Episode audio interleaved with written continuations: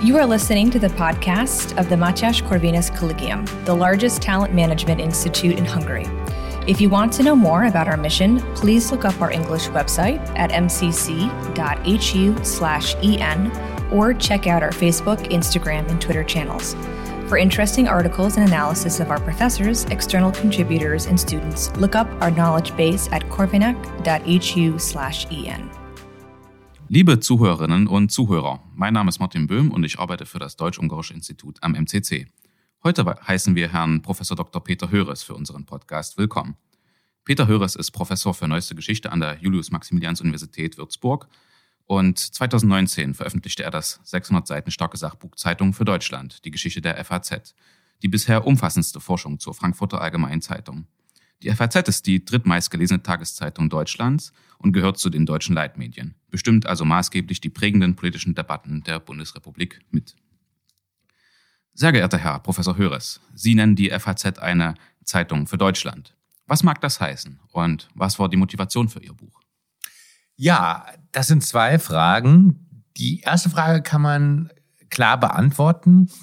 Der erste Leitartikel hieß Zeitung für Deutschland 1949 und so lautet ja auch der Untertitel der Zeitung. Und der Anspruch war eben, eine Zeitung für das gesamte Deutschland zu machen und ähm, die Stimme Deutschlands in der Welt zu sein, zu einem Zeitpunkt, als Deutschland geteilt, geschlagen war, äh, die Bürde eben des äh, Zweiten Weltkrieges und des Nationalsozialismus zu tragen hatte und noch kein Außenministerium. Da wollte man eben Deutschland repräsentieren. Und das, die Verbindung ähm, für mich oder die, zur Motivation ist eben, dass man sagen kann, in der Zeitungsgeschichte der FAZ ähm, ist sozusagen die Geschichte der Bundesrepublik Deutschland in, verdichtet zu finden ne, und abzulesen und die großen Debatten, Herausforderungen, Probleme ähm, sind sozusagen in dieser Zeitung ähm, verdichtet anzutreffen auch.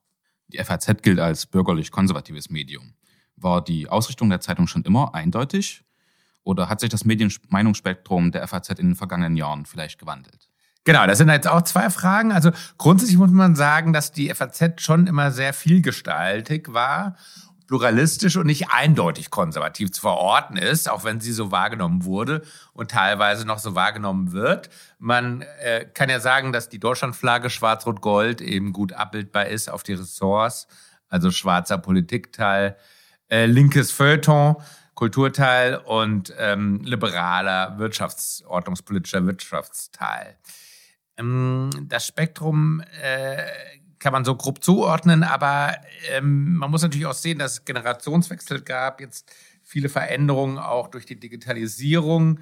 Und äh, man natürlich schon sehen kann, dass eine neue Journalistengeneration ähm, eher oder noch stärker sich dem Mainstream äh, konformistisch anpasst. Äh, und sozusagen also die äh, eher ja, linksliberalen äh, Werte teilt, äh, wenn das auch vielleicht etwas zu pauschal ist. Aber sozusagen diese Generation Vogue, wie ich das mal nennen würde, die man im deutschen und westlichen Journalismus insgesamt antrifft, trifft man natürlich jetzt auch stark in der FAZ an. Ne? Sie haben eben den Journalistennachwuchs erwähnt. Der Gutteil des deutschen Journalistennachwuchses zeigt ja eine Affinität zu den Grünen, den Linken oder der SPD. Bürgerliche und liberale Berichterstatter sind dagegen in der Minderheit. Wo rekrutiert die FAZ ihren Nachwuchs? Also die FAZ bildet mittlerweile auch Volontäre, den Nachwuchs selbst aus äh, oder holt ihn auch von den äh, berüchtigten Journalistenschulen in Deutschland. Also es fällt jetzt schwer, eine Gesamtfärbung auszumachen, zumal es eben verschiedene Redaktionen gibt, ne? je nach Ressorts, die relativ unabhängig sind. Ähm, aber man kann sagen, es gibt noch einige ältere, tendenziell liberal-konservative Journalisten. Und dann gibt es eben gerade im Feuilleton natürlich, aber auch im Politikteil, also jetzt äh, auch sehr viele, die eher dem üblichen linksliberalen Spektrum entstammen eigentlich. Viele konservative und liberal orientierte Menschen wenden sich zunehmend von den sogenannten Mainstream-Medien ab. Zeitungen wie Tischis Einblick oder die NZZ dagegen konnten in den vergangenen Jahren einen bedeutenden Zuwachs der Leserschaft verbuchen. Gibt es etwa eine Repräsentationslücke in der deutschen Medienlandschaft? Also ganz offensichtlich, weil das zeigt ja auch der Erfolg von sehr, sehr vielen neuen ähm, Angeboten und Blogs und so weiter, die gigantisch durch die Decke gehen. Es gibt auch noch die Junge Freiheit zum Beispiel als dezidiert konservative Zeitung, aber auch, wie gesagt, also viele Online-Angebote. Ähm, und das zeigt natürlich schon, dass äh, hier die äh, liberale und konservative Haltung äh, nur wenig Resonanz in traditionellen Medien findet. Das zeigen ja auch die Umfragen, also zahlreiche Umfragen unter Journalisten. Das ist eine extreme äh, Verschiebung nach links im Vergleich zu eben Wahlen und der Meinung der Bevölkerung ne? oder auch der Präferenzen von öffentlich-rechtlichen Journalisten. Das muss man schon sagen. Die FAZ hat in den letzten zwei Jahrzehnten einen dramatischen Rückgang ihrer gedruckten Auflage miterleben müssen. Ein Minus von mehr als 50 Prozent seit 1998. Was sind hierfür die Gründe? Und heißt es im Umkehrschluss, ist die FAZ für die Zukunft gewappnet? Also diese 50 Prozent, die beziehen sich auf Print. Ne? Also Print äh, ist natürlich überall äh, in der Abnahme. Meine Studenten abonnieren keine Printzeitung mehr, ne? das ist klar. Und äh, man muss also das in der Gesamtschau dann sehen, dass das natürlich jetzt auch Online-Abonnenten gibt und die auch ausgebaut werden, wobei die eben nicht vollständig kon ähm, also kompensieren können die Abnahme an äh, Printverlusten, ne? weil online ist erstens ähm, das Abonnement natürlich günstiger, ne? Kosten sind auch günstiger und äh, es ist auch zahlmäßig sozusagen keine Vollkompensation. Aber darauf setzt natürlich, wie alle anderen Zeitungen auch, die FAZ, auf den Online-Markt, auf also da Zahlangebote, auf Online-Werbung. Äh, und das ist eben so der Weg. Aber ähm, trotzdem hat sich das Ganze diversifiziert, verbreitet. Das finden viele auch kostenlose Angebote äh, großen Nachhall. Der öffentlich-rechtliche Rundfunk ähm, macht den äh, Unternehmen, Zeitungsverlagen große Konkurrenz mit Gebührengeldern, ne, die sie ja äh, 8 Milliarden zur Verfügung haben. Und insofern wird der Weg in jedem Fall schwierig. Ne? Mit der FAZ verbindet man Begriffe wie Qualitätsjournalismus, Seriosität und kritischen Journalismus. Sind diese Markenzeichen vor dem Hintergrund der Digitalisierung und des gesellschaftspolitischen Wandels in Deutschland noch zu halten? Ähm, also Qualitätsjournalismus ist ja so ein neuer Begriff, der eigentlich dann erfunden wurde, als der Journalismus in Bedrängnis geraten ist. Ne? Ähm, das ist immer so ein, ein Eigenlob quasi. Ne? Ähm, also grundsätzlich ist der Bedarf nach seriösem und auch kritischem Journalismus, denke ich, auch in Zukunft da. Allerdings haben wir eben auch eine, jetzt eine sehr starke Lagerbildung in, in Deutschland ähm, Blasen eben, also wo man sozusagen bedient werden möchte in der eigenen Blase. Und das macht es dann schwierig für so einen ähm, lagerübergreifenden Journalismus, der aber wahrscheinlich deswegen noch mehr von Noten wäre. Ne? Aber auch schwierig ist eben, dieses Ideal zu erfüllen. Sie gehörten im Herbst 2020 zu den Erstunterzeichnern des Appells für freie Debattenräume. Worum handelt, sich, worum handelt es sich bei diesem Appell und was waren die Hintergründe dafür, dieses Projekt zu unterstützen?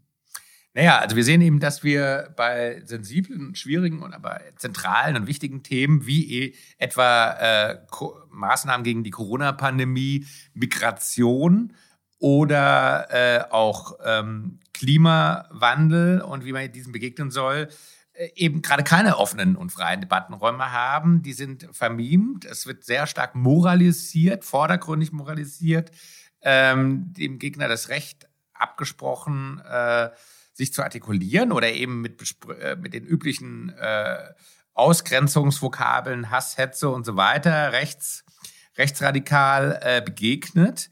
Und das ist natürlich eine ganz antidemokratische Tendenz und Haltung, sozusagen hier nicht mehr ähm, einfach sachlich zu argumentieren, ad rem. Und ähm, die Unterzeichner dieses Appells stammen ja aus ganz unterschiedlichen Lagern auch. Und ähm, das ist eine Motivation eben, dass man sagt, man muss in einer Demokratie, in einem Rechtsstaat eben über wichtige und auch sensible Themen ähm, klar und auch kontrovers debattieren. Ne? Sonst ist man am Ende mit der Demokratie und das war eine Motivation. Sie sind ja auch Vorstandsmitglied beim Netzwerk Wissenschaftsfreiheit. Ist das Anliegen dasselbe wie beim Appell für freie Debattenräume?